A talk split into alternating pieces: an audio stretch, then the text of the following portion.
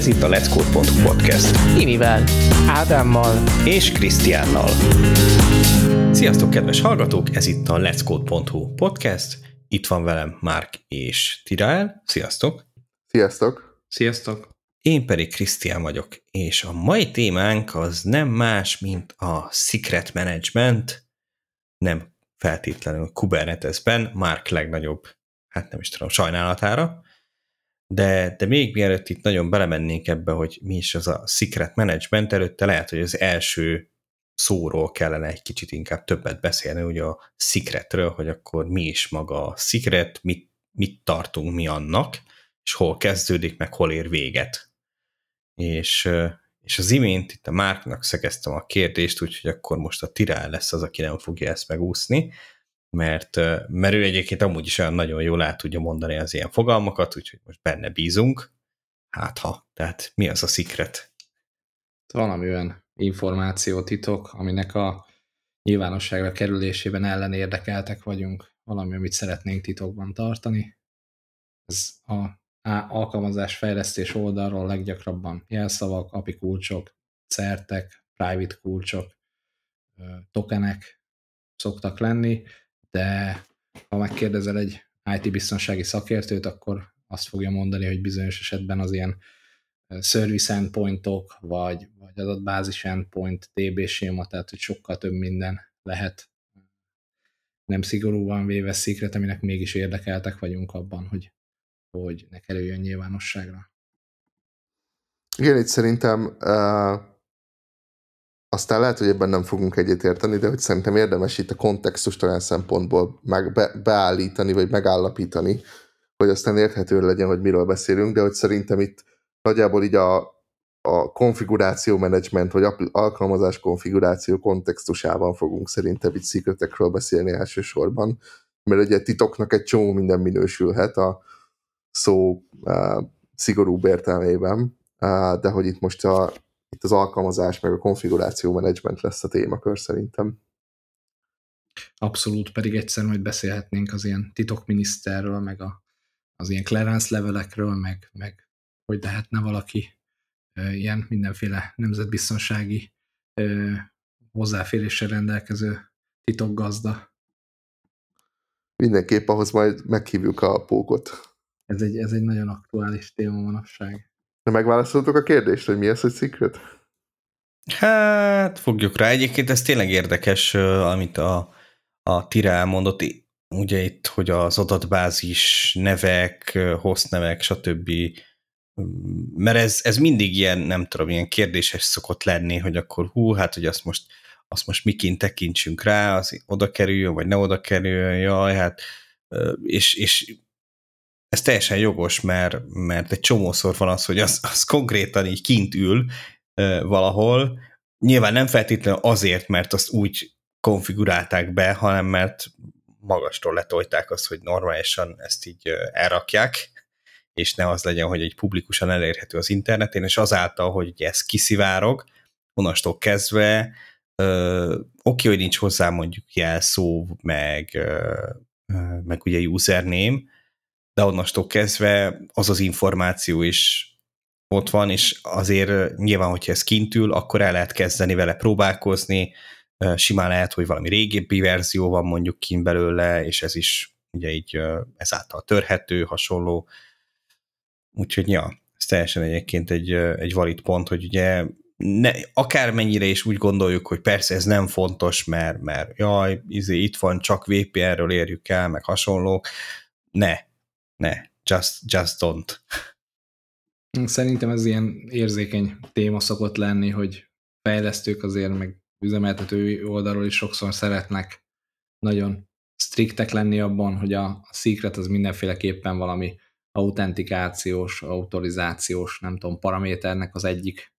fele kell, hogy legyen, és, és sok esetben a minden más, ami szintén érzékeny adat, és adott esetben egy tényleg egy IT támadásban segítség lehet, az nem szigorúan véve secret, és aztán az IT biztonsági oldalról meg nyilván sokkal pessimistább a vélekedés, de szerintem, hogy elsősorban azért mégiscsak a, az ilyen autentikációs oldalról fogjuk használni, meg nyilván ugyanazok az eszközök, ugyanazok a a metodikák bármire alkalmazhatóak, tehát hogyha valaki szeret, nem tudom én, a adatbázis szoftvernek a, a termék nevét szikretként kezelni, tehát semmi akadálya, bármit lehet szikretként kezelni, úgyhogy ez a adás többi részé tekintetéből ez, ez nem probléma. Na, azt vártam egyébként, hogy majd itt ti fogjátok drive-olni, hát Mark ugye a, a Kubernetes Secret Managementnek a nem tudom milyen ilyen helyi helytartója. Valahogy lehet, hogy kicsit elszoktam ettől a... Ugye mostanában nem voltam adásban, úgyhogy kicsit elszoktam ettől, hogy hogyan is működik ez a dolog, úgyhogy azt vártam, hogy majd te itt interjúbasz minket, vagy nem tudom. Ja, hát azért raktam be ugye azokat a dolgokat, amik a legvégigre kerültek, tehát hogy ott azokkal kapcsolatban tök szívesen interjúolnálak benneteket, de hát azt majd, majd akkor később. Na, viszont akkor oké, okay, ugye azt megbeszéltük még így a, a podcastba, hogy, hogy ne rakjuk bele a, a repóba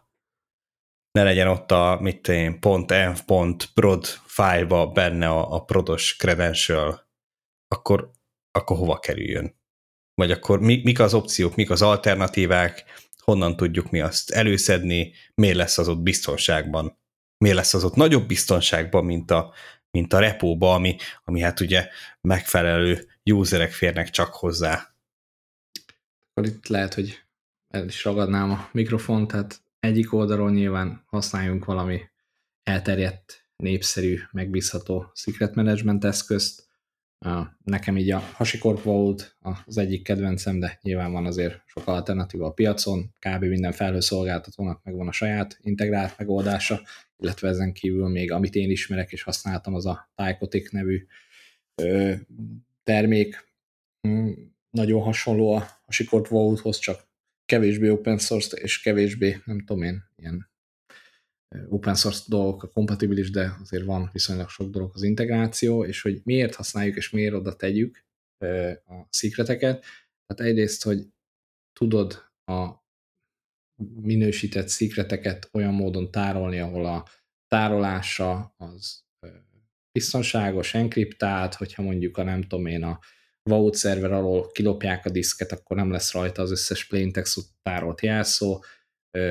megfelelően erős autentikáció védi, megfelelően erős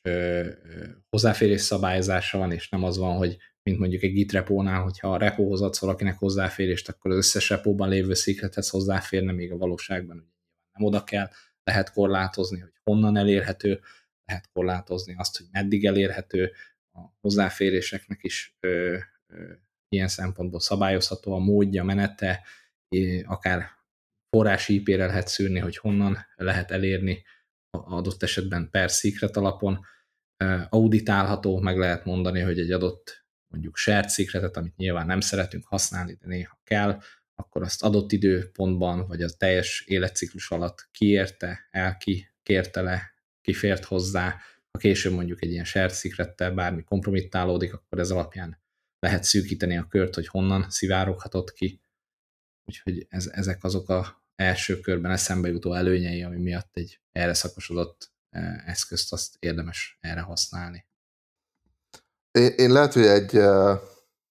egyet visszalépnék, és egy kicsit a, inkább a consumer oldalról közelíteném meg ezt a dolgot, hogy ki az, aki használja ezeket a szikleteket,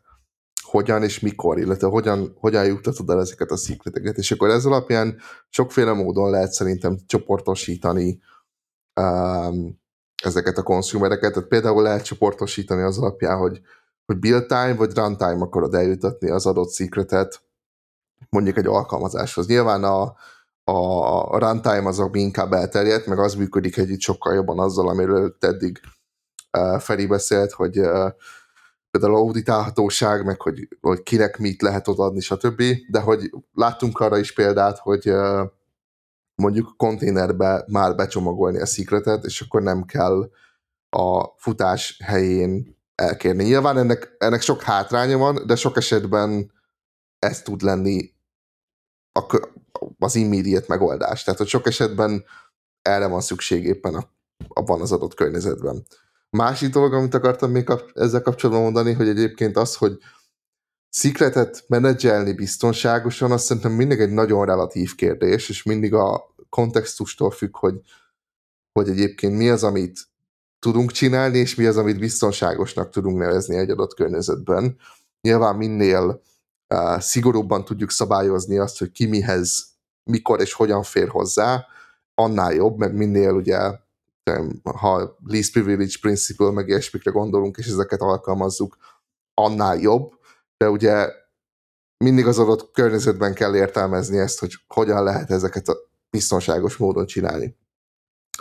Ugye beszéltem az előbb arról, hogy lehet build time, és nyilván az elterjedtebb az, hogy runtime akarunk valahova szikreteket eljutatni. Itt ugye megint az a kérdés igazából, hogy hol fut ez az alkalmazás, hány példányban fut ez az alkalmazás, ahova valamilyen szikretet szeretnénk eljutatni, eleve milyen szikretről van szó, tehát tudjuk-e mondjuk gyakran rotálni ezt az adott szikretet, vagy mondjuk valami third party provider-től jön, amit mondjuk kézzel be kell rakni valami secret store-ba. Uh, úgyhogy egy csomó ilyen kérdés van szerintem, amit így végig lehet rágni, de ez megint mind olyan, ami, ami nagyon kontextus függő, és uh, éppen ezért szerintem nehéz arra jó választ adni, hogy mi a jó megoldás általánosságban. Uh, mindig meg kell nézni azt, hogy hova kell kirakni ezt, tehát hogy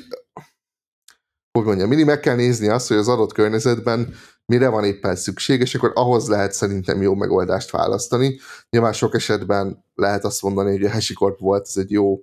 Jolly Joker, mert az nagyon sok megoldással együtt tud működni, de hogy én, én szeretem inkább innen közelíteni a kérdést, hogy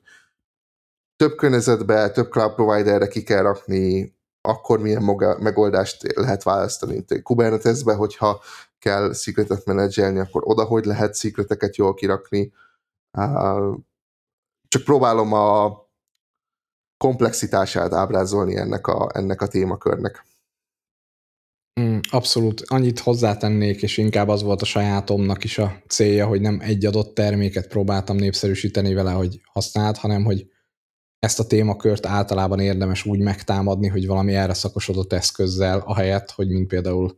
volt régen ez a mondás, hogy don't roll your own crypto, tehát hogy ne próbálj meg magadnak titkosítást vagy kriptográfiát fejleszteni, mert nem fogsz tudni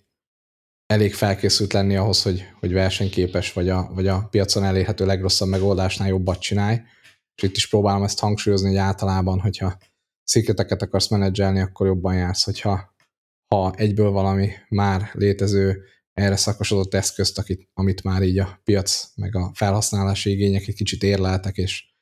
és fejlesztettek, hogyha azokból indulsz ki, és nem, nem próbálsz meg mondjuk azt mondani, hogy én értem legjobban a saját problémáinkat, tehát az a legjobb megoldás, hogyha mi fejlesztünk magunknak egy HashiCorp Vault klónt, amit mi építünk föl nulláról, mindenképpen induljunk ki valamiből, ami, ami már látott csatát. Abszolút, inkább, inkább csak arra reagáltam, vagy, vagy ahhoz próbáltam egy másik nézőpontot közvetíteni, hogy az egyik oldal az, hogy kell valami secret management megoldás, amiben ezeket tárolni tudod. Uh, nyilván vannak olyan secret management megoldások, amiket uh, szinte minden környezetben tudsz alkalmazni. Például szerintem a HashiCorp Vault ez egy ilyen, hogy elég sok funkciója van, elég sok környezetben jól tudod alkalmazni, de ugyanakkor meg kell nézni mindig azt, hogy egyébként milyen környezetben akarod használni ezt, ezt az eszközt, hogy, hogy az adott környezetben és megfelelő biztonságos módon tudjál secret menedzselni. Tehát, hogy az egyik oldal ennek az, hogy kell valami secret management megoldás, a másik oldal ennek az, lehet, hogy kicsit előre szaladtam, vagy, vagy, vagy visszaléptem, nem tudom, nézőpont kérdése, de hogy a másik oldal nyilván az, hogy hol fogod ezeket a szikreteket használni, és hogy juttatod el ezeket a szikreteket oda.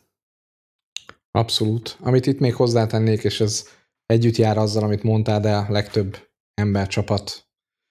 cég az, az nem annyira gyakran csinálja, de hogy itt is a threat analízis, hogy igazából mit miért csinálsz, mit mi veszélyeztet, miért, mi, mi ellen mivel akarsz védekezni. Tehát, hogy itt is, hogy elindulunk onnan, hogy oké, okay, benne vannak a szikretek a repóban, és akkor ez azért probléma, mert, és akkor megvan neked a megértésed, hogy azért probléma, mert az összes helyről, ahol a repót kim van, ott bárki elviheti a szikreteket, bárki, aki a repóhoz hozzáfér, elviheti a szikreteket, shared szikretek, így innentől kezdve, hogyha azzal a szikrettel van egy visszaélés, akkor utána nem tudod megmondani, hogy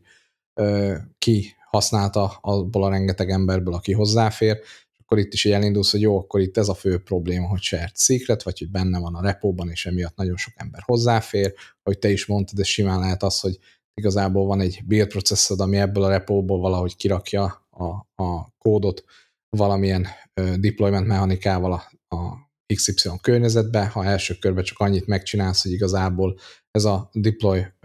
mechanizmus hozzáfér a Secret Enginehez, és onnan szedi a secreteket, és a, a produkciós szervereken ugyanúgy, ugyanazokban a config fájlokban bele vannak égetve jelszavak, de azt a build process égeti bele, és nem pedig a repóban van beleégetve, akkor az már egy előrelépés, már azt mondod, hogy aki a repóhoz hozzáfér, az automatikusan nem kap hozzáférést a secretekhez, nyilván megmarad az, hogy aki a produkciós szerverekhez hozzáfér, vagy a deployment ö, környezethez hozzáfér, az, az hozzáfér, de hogy, hogy így el tudsz kezdeni rétegesen ö, a low hanging fruit tehát hogy az alacsony logó gyümölcsök irányából így folyamatosan restriktálni, és, és emelni a rendszerednek a biztonságát, meg a, meg a szikleteknek a tényleg a produkciós szikletekhez azt férjen hozzá, akinek erre szüksége van szintet. Egyébként, ha már itt a threat analysis is mondtad, uh, szerintem ez jó átkötés lehet a szikletek rotálásához, mert hogy én valahol azt látom, hogy a, az egyik legnagyobb probléma, amire sokszor nem gondolnak az emberek, hogy ezt a secretet bizony tudni kell néha elrotálni. Tipikusan ez a beégettem a secretet, és egyébként két óráig tart a deploy folyamat, mert nincs jól megcsinálva a deploy folyamat,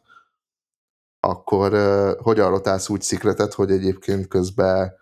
ne legyen downtime, hogyha mondjuk esetleg véletlenül kilíkelődött ez a secret. De nyilván ott ez egy time-sensitive dolog tud lenni, hogy akkor gyorsan el kell rotálni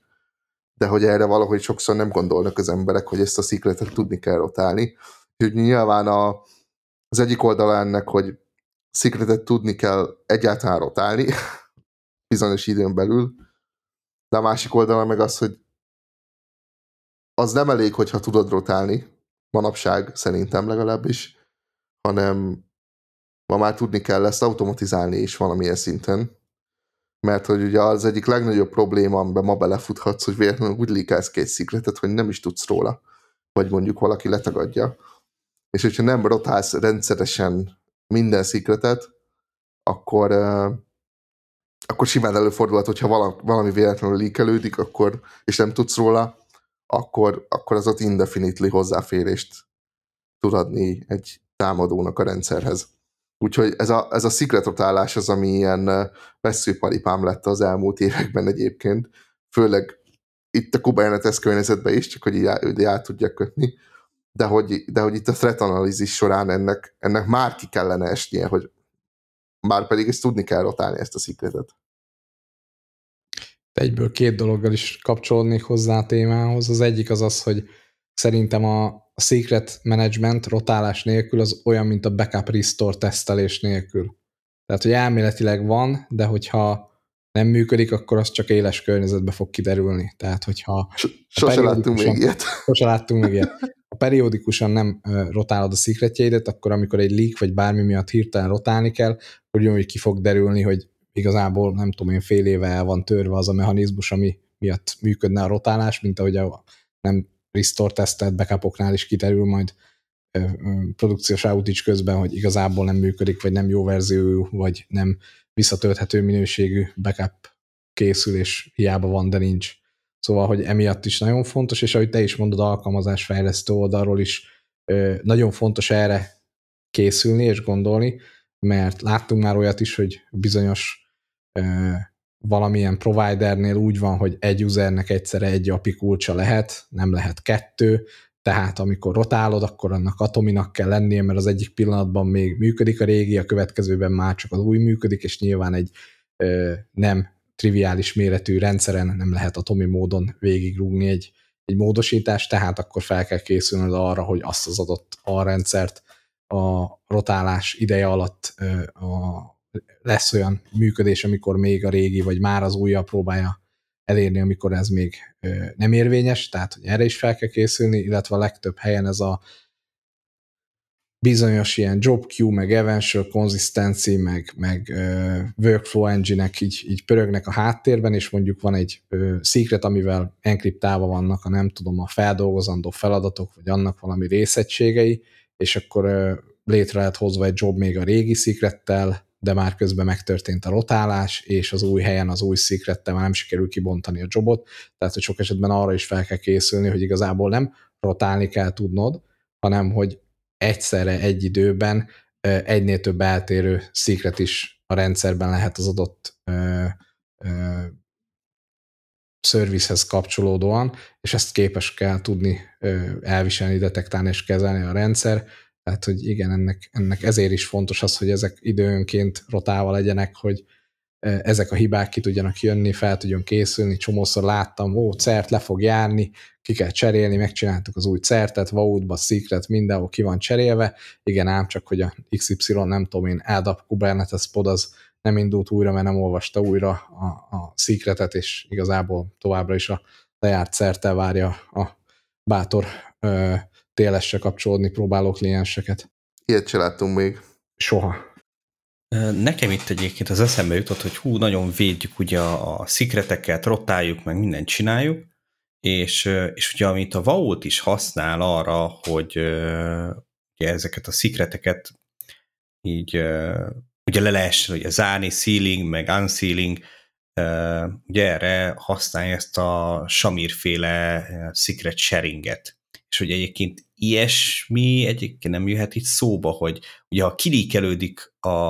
valamilyen szikret, az önmagában ugye használhatatlan hanem nyilván kell ugye egy megfelelő méretű kórum annak függvényében, hogy pontosan hogy is csináltad meg ezt az egészet. Nem tudom, hogy ilyennel találkoztatok-e már? Mm, én PCI-os környezetben nem erre a célra, de láttam már a Vault előtt egy, nem tudom, laza tíz évvel korábban hasonló megoldást, ahol ö, ilyen üzletmenet szempontból fontos volt, hogy csak egy ember mondjuk a, a enkriptálásért felelős komponenst azt ne tudja elindítani, újraindítani, vagy adott esetben ezzel olyan módon újraindítani, hogy ő most visszafejti magának a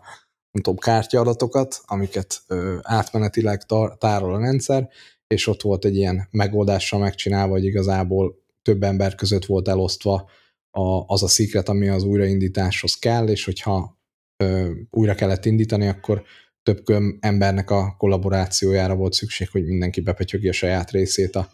a Secretnek. Igazából a Vault is a Unseal key hasonlót csinál, an, azzal együtt, hogy azért a legtöbb helyen, ahol én láttam használva a Vaultot, ott, ott úgy volt, hogy igazából az összes Unseal keyhez hozzáfért a, az üzemeltető személyzetnek minden egyes tagja, és bárki egyedül is újra tudta indítani, de hogy ez főleg szerintem ezt a use case-t fedné le, nem pedig feltétlenül azt, hogy a, a szikreteket úgy lehessen ö, serelni, hogy a részlegeknek a, a kompromittálódás az ne tudja az egészet kompromittálni, mert a lényegi részéhez igazából egy kórumnyi darabra mégiscsak szükséged van, ha meg már valahol azt összegyűlik, akkor azt, azt megszerezheti a támadó is, hogyha ő egyébként tudja ezt a csatornát, vagy ezt a, ezt a sharinget valamilyen módon megfigyelni. De tehát, hogy ahol a székletre szükségünk van, ott általában a székletre van szükségünk, és nem látom magamtól azt, hogy a, a samíros uh, secret sharing az ott ezen a use case hogy segítene, de azoknál a szikleteknél, ahol nem feltétlenül akarjuk egy embernek a kezébe tenni a szikletet, arra ez tök jó. Ja, itt igazából csak annyi, hogy az alapötlet itt is az, hogy ugye ha egy támadó ellopja, akkor, akkor tényleg csak akkor van ugye esélye, hogyha ugye a quorum nyit ugye ellop, és hogyha ezek ugye szét vannak szórva, tehát hogy senki, tehát hogy ha ott is van ugye a repóba egy darab, meg valami máshol van,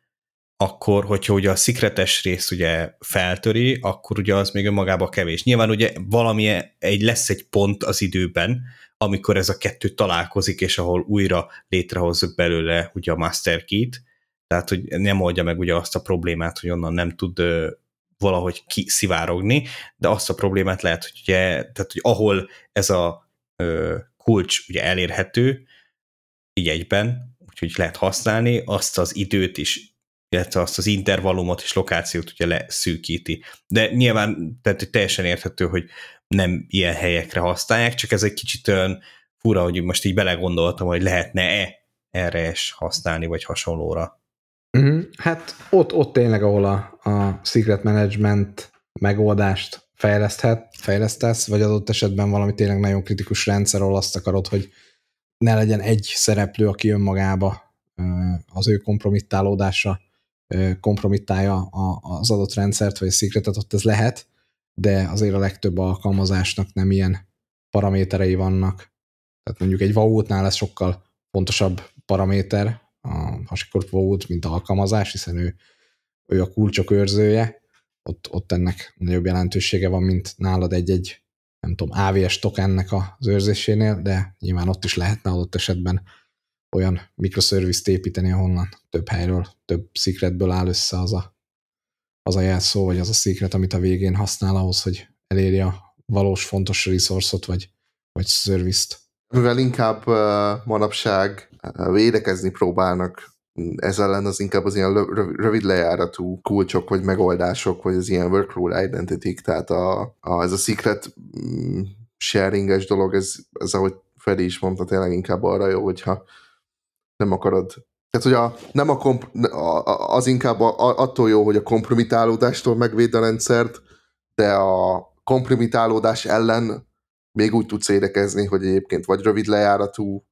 uh, tokeneket használsz, vagy, vagy olyan uh, uh, valamilyen autentikációs megoldást, amivel ilyen rövid lejáratú tokeneket tudsz kérni valamilyen identity-nek a bemutatásával. Ehhez kapcsolódóan akartam én is csak is kicsit később jutott eszembe még, még két dolgot mondani kiegészítésnek, igen, hogy a, az egyik, ahogy te is mondtad, hogy ezek, ezzel a módon is meg lehet gyakorlatilag, vagy ez, ez hasznosabb megoldása lehet, és itt még az egyik a, a Amwrap, ez egy kicsi ilyen vautos, hasikort vautos példákat fogok mondani, de azért erre is vannak konkurens megoldásokban a, a hasonló megoldások, de az egyik az az, hogy a hasikort vaut biztosít arra lehetőséget, hogy igazából egy ilyen wrapped secretet hoz létre, és ott például lehet olyan szereplőd, hogy mondjuk egy van egy Jenkins ö, szervered, ahol a masternode az elindítja a jobot, de hogy neki nem kell az összes job összes szikretéhez hozzáférnie, viszont neki kell, hogy, vagy lehet, hogy kell, hogy legyen egy olyan szikrete, amivel a adott egyes job hoz szükséges wrapped szikreteket ki tudja olvasni, amikkel elindítja a jobot, átadja a jobnak a wrapped szikretet, és akkor a elindított job az a saját ö, executorának a IAMOS vagy, vagy egyéb ilyen ö, saját autentikációs megoldásával az adott ö, jobhoz tartozó executornak lesz joga unwrappálni a, a szikretet, tehát hogy ő maga a enkriptált, enkriptált szikretet ki tudja dekriptálni, és ez alapján a plain secret értéket, azt nem tudja a masternode olvasni, de enkriptált formában le tudja kérni a vault és tovább tudja adni annak a szereplőnek, aki viszont ki tudja bontani, és akkor ennek az ellentéte, az meg kicsit vagy a, vagy a másik oldali párja, ez a nem tudom, hogy hogy kell helyesen ejteni, de mondjuk Hall, azt hiszem így, így kéne talán mondani, megoldás szintén Hasikor Vault-ban, amiben meg azt tudod mondani, hogy kicsit mint az ilyen uszadában a, az, ilyen, az ilyen lakkerek, vagy, vagy zár, zárható kis szekrények, hogy én bele tudok rakni valamit abba a ötözőszekrénybe, aminek aztán a kulcsát oda tudom adni egy emberkének, és ő meg később ezt ki tudja nyitni, és ki tudja venni. Tehát, hogyha nekem meg kell osztani egy secretet mondjuk a márkal, akkor tudok, be tudok rakni egy secretet úgy abba a, a vault hogy ahhoz az egyetlen ö, kulcsot, ami ezt nyitja, azt így ö, olyan módon osztom meg vele, és adom oda a máknak, hogy senki más nem tudja lehallgatni, illetve hogyha még valamilyen módon a máktól el is ö, tudná valaki lopni ezt a kulcsot, mivel egyszer használatos a kulcs, a már készre fogja venni, hogy menne kinyitni a szekrényt, és ő már nem tudja kinyitni, mert hogy azt mondja neki a szekrény, hogy valaki más már kinyitotta, vagy hogy felhasználta azt a kulcsot. Úgyhogy ez arra, hogy hogy lehet így a komponensek, alkalmazások között, szereplők között passzolgatni a, a szikreteket olyan módon, hogy ne a plane értéket kelljen dobálni, amit aztán, hogyha valaki lehallgatja a csatornát, amin kommunikálunk, arra, arra vannak integrált megoldások. Na de, beszéljünk még szerintem kicsit arról, hogy mi van akkor, amikor, amikor rotálni kell, illetve milyen esetben kell rotálni, és, és mik szoktak lenni adott esetben ennek a, a pro-kontra érvei, és mi az, ami visszatartja az embereket attól, hogy, hogy rotáljanak. Itt ilyen jelszavak is mondjuk benne vannak? Abszolút, abszolút. Mert ugye az egy tipikus ilyen issue szokott, illetve hát igen, az tipikusan egy ilyen security probléma, hogy oké, okay, fixen rotálni kell egy jelszót, és 90 naponként, és aztán akkor nem tudom, valaki megcsinálja, hogy hú, ez a, ez a Krisztián nagyon erős jelszava, legyen benne nyilván szám, akkor egy ott van a végén, legyen benne egy speciális karakter, akkor ott a felkiáltójel a végén, és akkor amikor rotálni kell, akkor ugye ez utána akkor kettő lesz, utána három lesz, és, és aztán így haladunk tovább, és, és ugye ez, az, ezzel az a probléma, hogyha ugye mit akarunk azzal a rotálással elkerülni, az, hogyha kilékelődött, és valahova elkerült, akkor azt fel tudják használni. Ugye rotálunk, tök jó, kilékelődött, felnyomták, nem tudom, valami Rainbow Table, vagy brute force vagy bármit csináltak vele, rájöttek, hogy Krisztián erős jelszava egy. Kipróbálják, nem működik. Próbáljuk ki a Krisztián erős jelszava kettővel. Boom, működik. Ugye ez, ezt eredményezi ez az egész, hogy, hogy akkor kötelezően rotáltatjuk a, a jelszavakat. Nyilván ez tényleg egy, egy fontos dolog ebből a szempontból, csak az a baj, hogy egy kicsit így pont azt a problémát, amit, amit meg akarnánk vele oldani, azt nem feltétlenül oldja meg. Nyilván valamennyire megoldja, mert hogy egy az egyben nem fogja tudni használni azt a jelszót, amit aztán hát kikerült egy dámpa, de, de viszonylag könnyen uh, utána tud próbálni egy pár esetet, hogy na mi van akkor, hogyha nem tudom. És, és egyébként van, hogy így konkrétan vissza lehet követni, hogy igen, ekkor került ki mondjuk ez a, ez a dump, ő még ő ott dolgozik még, nem tudom, egy év múlva, akkor tudjuk, hogy, hogy akkor négyel kell megnövelni mondjuk azt a számot. Ugye ez a, ez a humán része a dolognak, hogy amikor ilyen humán felhasználóknak jelszavai vannak, de ugye rotálni kellhet random generált secretet is, amit egy service használ valami másik service való kommunikációhoz is, ugye. És én azt szoktam mondani, hogy igazából három eset van, amikor secretet kell rotálni. Az egyik, amikor tudod, hogy kilíkelődött, és olyankor nem nagyon van választásod, mert rotálni kell. Ha csak nem az a célod, hogy ellopják az ügyfeleid adatait.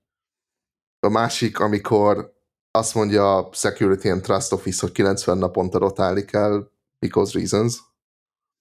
És a harmadik uh, ok pedig uh, azért rotálsz 90 naponta, mert nem tudod, hogy kilíkelődött a secret, vagy mondjuk egy, uh,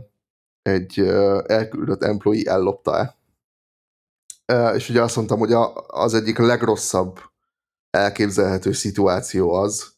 hogy úgy van data breach, hogy nem is tudsz róla, mert ellopták a secretet, valaki be tud jönni a rendszerbe, és el tudja lopni az ügyfeleid adatát, és te erről nem is tudsz semmit. Ez a lehető, elképzelhető legrosszabb szituáció. Úgyhogy ezért kell automatikusan, periódikusan secreteket rotálni állandóan. Ebbe belekapaszkodva én is pár dolgot lereagálnék. Az egyik az, amit a Krisztián is mondott az elején, hogy igazából azzal, hogy enforszoljuk a periódikus jelszócserét, azzal rászorítjuk a felhasználókat, hogy nem tudom, futószámos jelszavakat csináljanak, és akkor amikor majd feltörik, akkor kitalálják, hogy csak léptetni kell a futószámot. Ugye itt is mm, ez a threat modelling szerintem segít abban, hogy megértsük, hogy mi miért volt, illetve megemlítenék egy konkrétumot, hogy miért csinálják egy csomó szervezetnél a kötelező jelszócserét. Nagyon sokan követték a NIST-nek az ajánlását a jelszók kezelésével a kapcsolatban, mind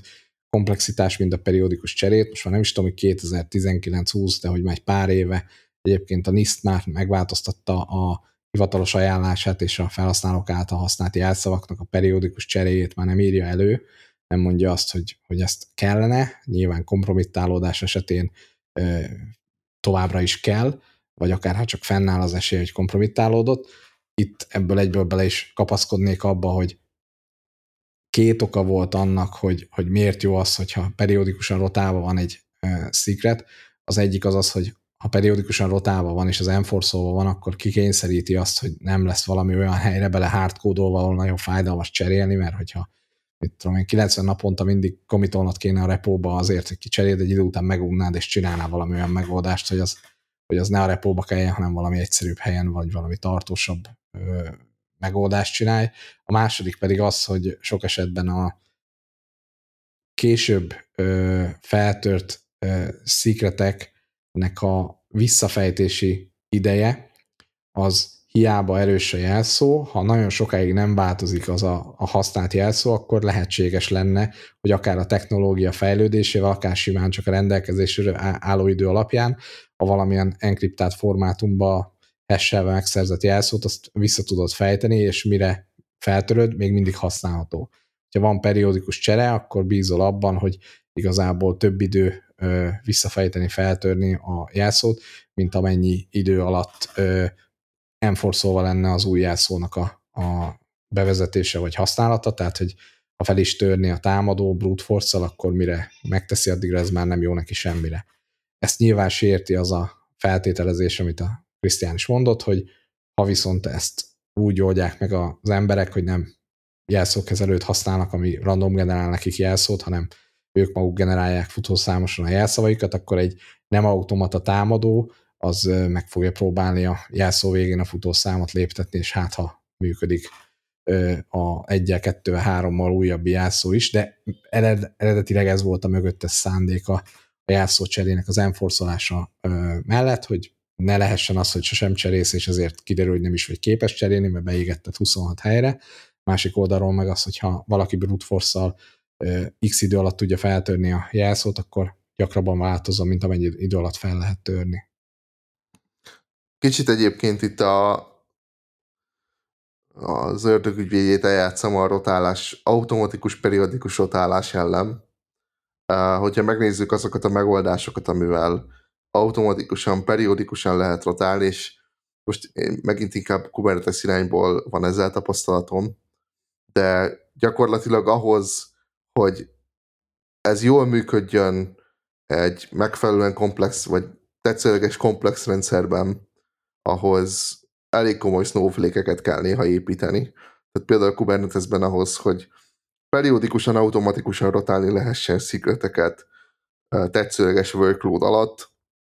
ahhoz legalább három-négy féle komponest be kell vonni a rendszerbe ahhoz, hogy ez működjön, és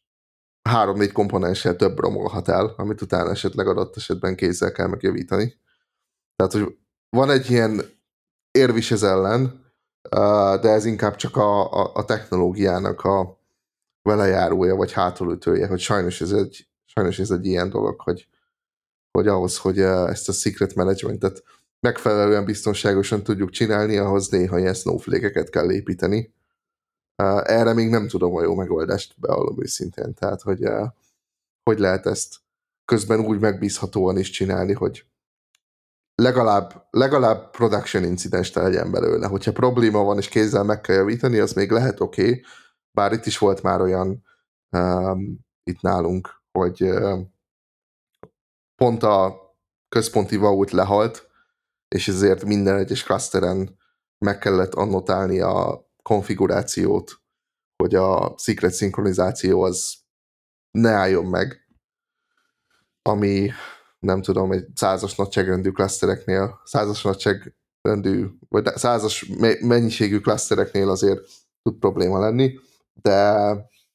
ez egy velejárója ennek most egyelőre.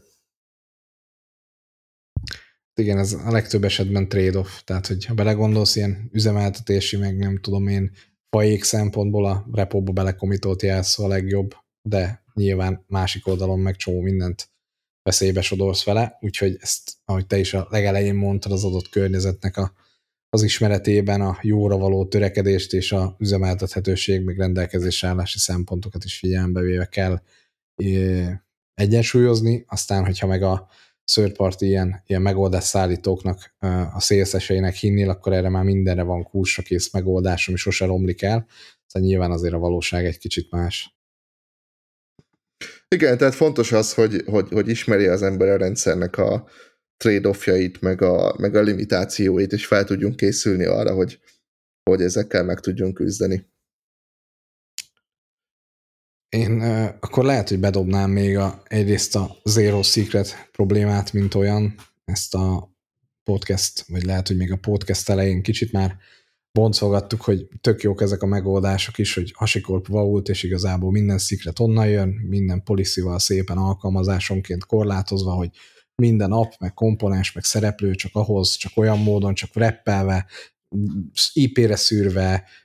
rövid lejárató idejű tokenekkel, refresh tokennel, kutyafülével van megcsinálva, de tök jó, de hogy a, a, ezek a komponensek először, amikor beköszönnek a vaútnak, akkor hogyan igazolják a saját személyüket, és, és hogyan ö, bizonyítják be, hogy igazából ők azok a komponensek, akiknek mondják magukat, és hogy akkor azokhoz a szikretekhez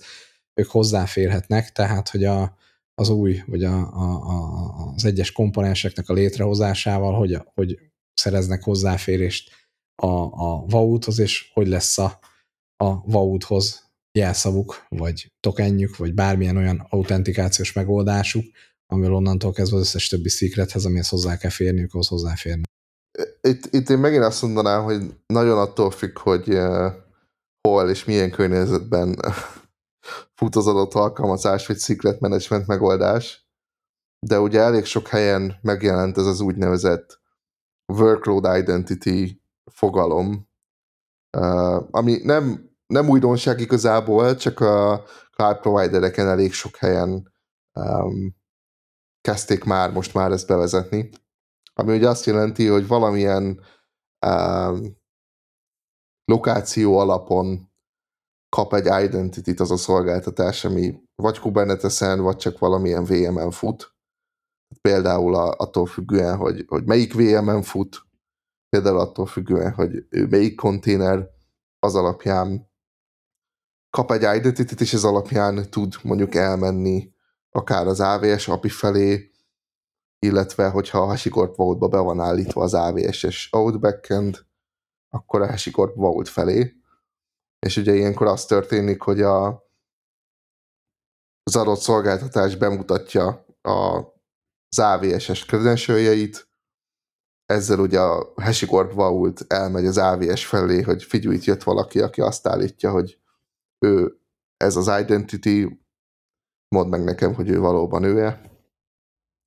És hogyha az AVS ezt visszajelzi, akkor a HashiCorp Vault ad neki egy ilyen app tokent, vagy egy ilyen saját HashiCorpos tokent, amivel utána már az adott szolgáltatást tud a HashiCorp Vault felé menni.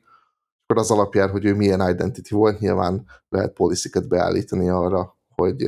ő neki mihez van hozzáférése. Ami szerintem azért tök jó megoldás, mert hogyha tényleg egy cloud provider fut az ember, akkor ez nem olyasmi, amit könnyen uh, meg tudsz hamisítani, illetve nagyon sokszor ezek a workload identity is ilyen rövid lejáratú tokenekkel dolgoznak, tehát hogyha ne Isten valamilyen szerencsétlen módszerrel sikerül kirikálni, még akkor sem fog annyi ideig élni, hogy, hogy ebből valószerűen probléma legyen.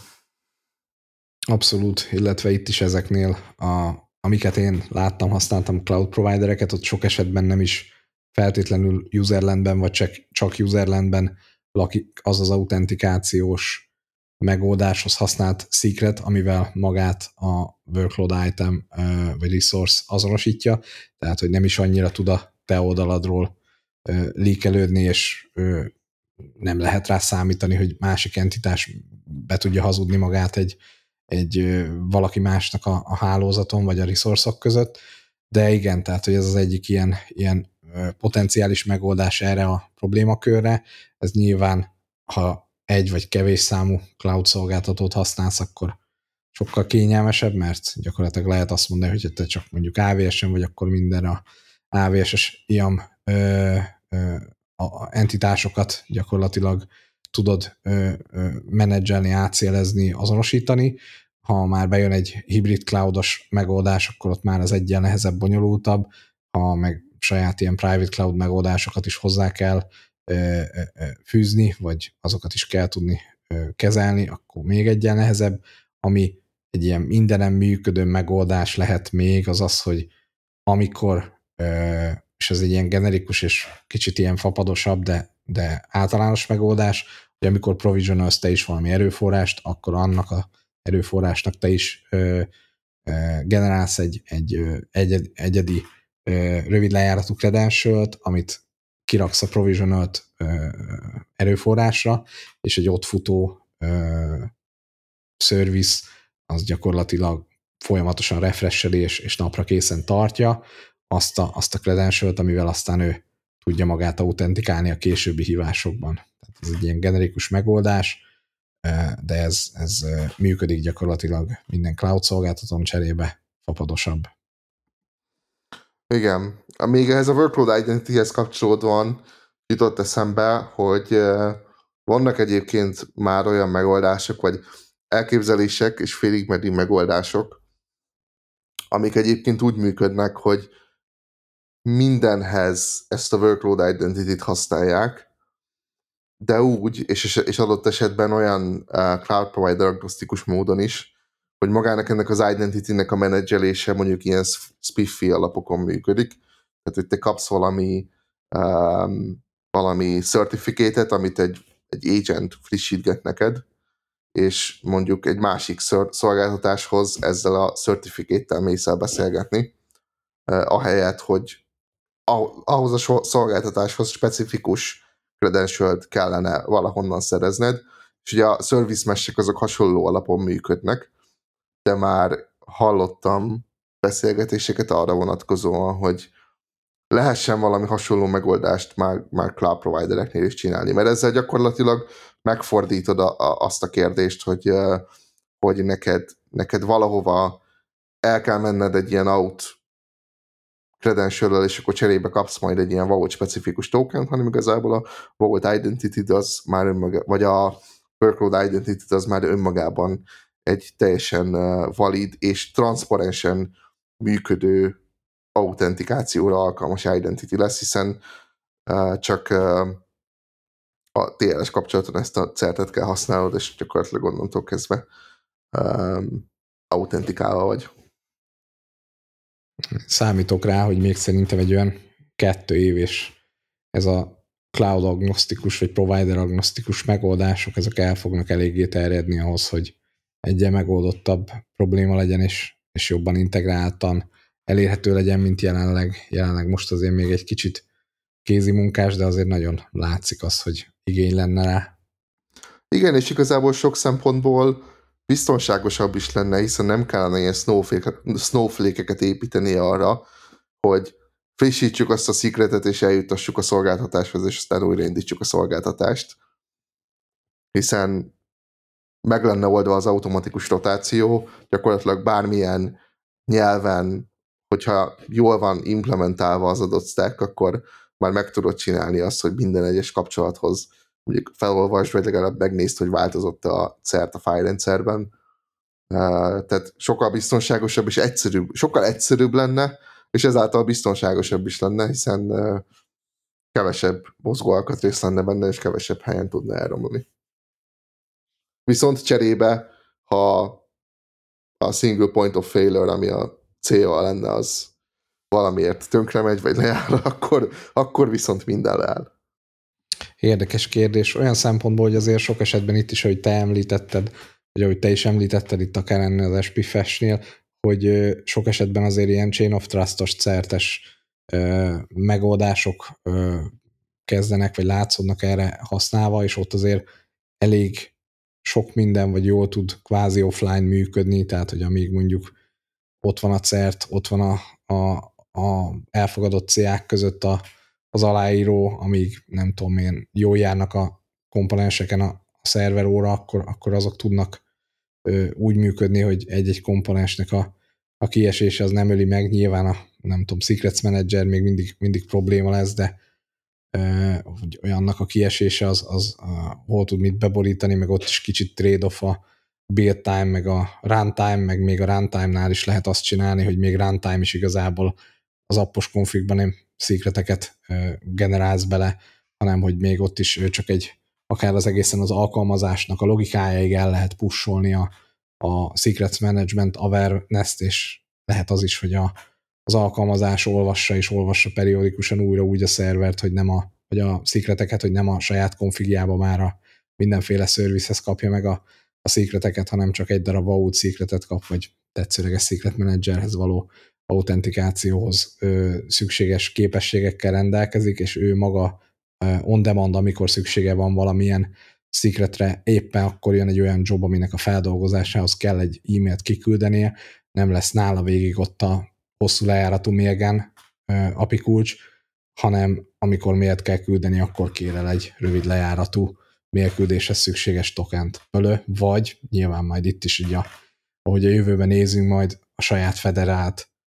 identitásával tudja majd a mérgánt is hívogatni egyszer.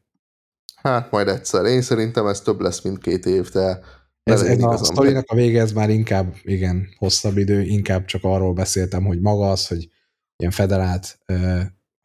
cloud agnosztikus mondjuk Vault fele tud autentikálni megoldás legyen úgy, hogy nem neked kell kiépíteni, az, az én remélem, hogy azért két éven belül érkezik valami mainstreambe. És mi volt? Azt mondtad, hogy két vagy három elemet töröltél. Igen. Még És hanyadiknál járunk? Ez, ez az első volt a velem listáról, még kettőt be tudnék dobni. Az egyik így igazából részlegesen már említettük, úgyhogy abban már szerintem sok időt nem tennék bele, de a auditálhatóság, illetve generikusan a, a secret tech meg secret managementtel szemben mm, az ilyen tanúsított elvárások, ott is az, hogy a, a data at encryption, auditálhatóság, least privilege, lehessen állítani azt, hogy uh, milyen szikretekhez uh, mennyi ideig, honnan, hogyan lehet hozzáférni, ez, ezek mint, mint elvárások, illetve ezeknek az ilyen technológiai megvalósításai. Kicsit még így a, a secret rotálást írtam föl, olyan külön témakört, ahol belemehetnénk jobban abban, hogy technikailag még szoktak lenni ennek a, a nehézségei, hátulütői, azt is azért az előbb már kicsit másik téma kapcsán érintettük, úgyhogy végül is arról is beszéltünk. A, a konkrét termékekről is beszéltünk egy kicsit igazából, és azt hiszem, amivel ne, nem robbantottam még fel a szkópot, de azt is felírtam, és beszéltünk róla, aztán kivettem, hogy rengeteg ilyen szerver oldali, meg ö, alkalmazás integrált megoldásról ö, beszéltünk, de hogy igazából az ilyen personal secreteknek a kezeléséről, az ilyen One Password, vagy Bitwarden, a különböző trade-offokról, hogy mik azok a megoldások, aminél csak te igazából lokálban uh, tárolod enkriptálva a szikretjédet, és csak neked van meg a mes- mesteri elszó versus az ilyen kombinált megoldások, ahol mondjuk a OnePassword-nél a provider a cloudban tárolja enkriptálva a szikreteidet, de batch szó, hogy csak ők csak a te mesteri elszavadnak a birtokában, csak neked dekriptálják vissza, és hiába törnék fel az ő rendszerüket, amíg te meg nem adod a saját mesteri elszavadat, nem tudnál más ellopni a te szikreteidet, egészen odáig, mint amit például a LastPass-nál láttunk, hogy igazából a, annyira kompromittálódhat a, a cloud alapú provider, hogy az ügyfeleknek a, a jelszavait, szikreteit is el tudták lopni tőlük. Tehát, hogy, hogy így széles a skála ezekben a megoldásokban, ezeknek is a mire, hogyan lehet használni, hogy lehet akár a, az ilyen One Password-höz hasonló megoldásokat a csapaton belüli kollaborációban is használni arra, akár a shared secreteknek a kezelésére, akár a, van egy olyan rendszerünk, amiben lokális usereket, jelszavakat kell felvenni, és akkor hogy lehet az initial jelszót ö, megosztani csapaton belül úgy, hogy ne enkriptált e-mailbe kelljen küldözgetni a jelszót, hanem azon a vaulton keresztül lehet vele megosztani. Tehát, hogy sok ö, rétű képességek vannak ö, itt is, ezekben a termékekben is, de ezekről most alapvetően nem beszéltünk volna, mert elsősorban a, az alkalmazásoknak a, a életútja, meg, meg ö, futtató környezete kapcsán beszéltünk főleg csak a secret management eszközökről, de ez is egy önálló téma, amiről elég sokat lehetne beszélni. Na, az egyébként való igaz, és én azért venném egyébként külön, tehát, hogy szerintem tényleg toljuk akkor egy, egy következő részbe, mert ott már én is hozzáadnék, egy kicsit hasonlóan, mint, mint ahogy maga ugye mondjuk a LastPass is hasonlóak működnek, tehát hogy mi van akkor, hogyha ha esetleg mondjuk mit csinálnánk valami hasonlót, ahol, ahol annyira komolyan vesszük ezt az egész security dolgot, hogy mint mondjuk tényleg egy ilyen LastPass, vagy, vagy, vagy Bitwarden, vagy hasonlót készítenénk, vagy bármit, ahol, ahol nem az alkalmazás működéséhez szükséges dolgok, hanem konkrétan a customer adatai azok, amik ilyen ö, titkosak, tehát hogy ott milyen lehetőségeink vannak, mik azok, amiket meg tudunk csinálni, mi az, ami, ami úgymond ö, segíthet nekünk abban, hogy, ö, hogy ott is tényleg ugye, ugyanúgy auditálható legyen, ö, compliant legyen és hasonlók. Viszont akkor... Ö, de most lehet, hogy félreértettem, de most arról beszélsz, hogy saját jelszómenedzsert írni? Ne, ne, nem, nem saját jelszómenedzsert, de egyébként simán lehet, hogy ha aki mondjuk a LastPass-nál dolgozik. Feri azzal hogy... kezdte, hogy ne csináld.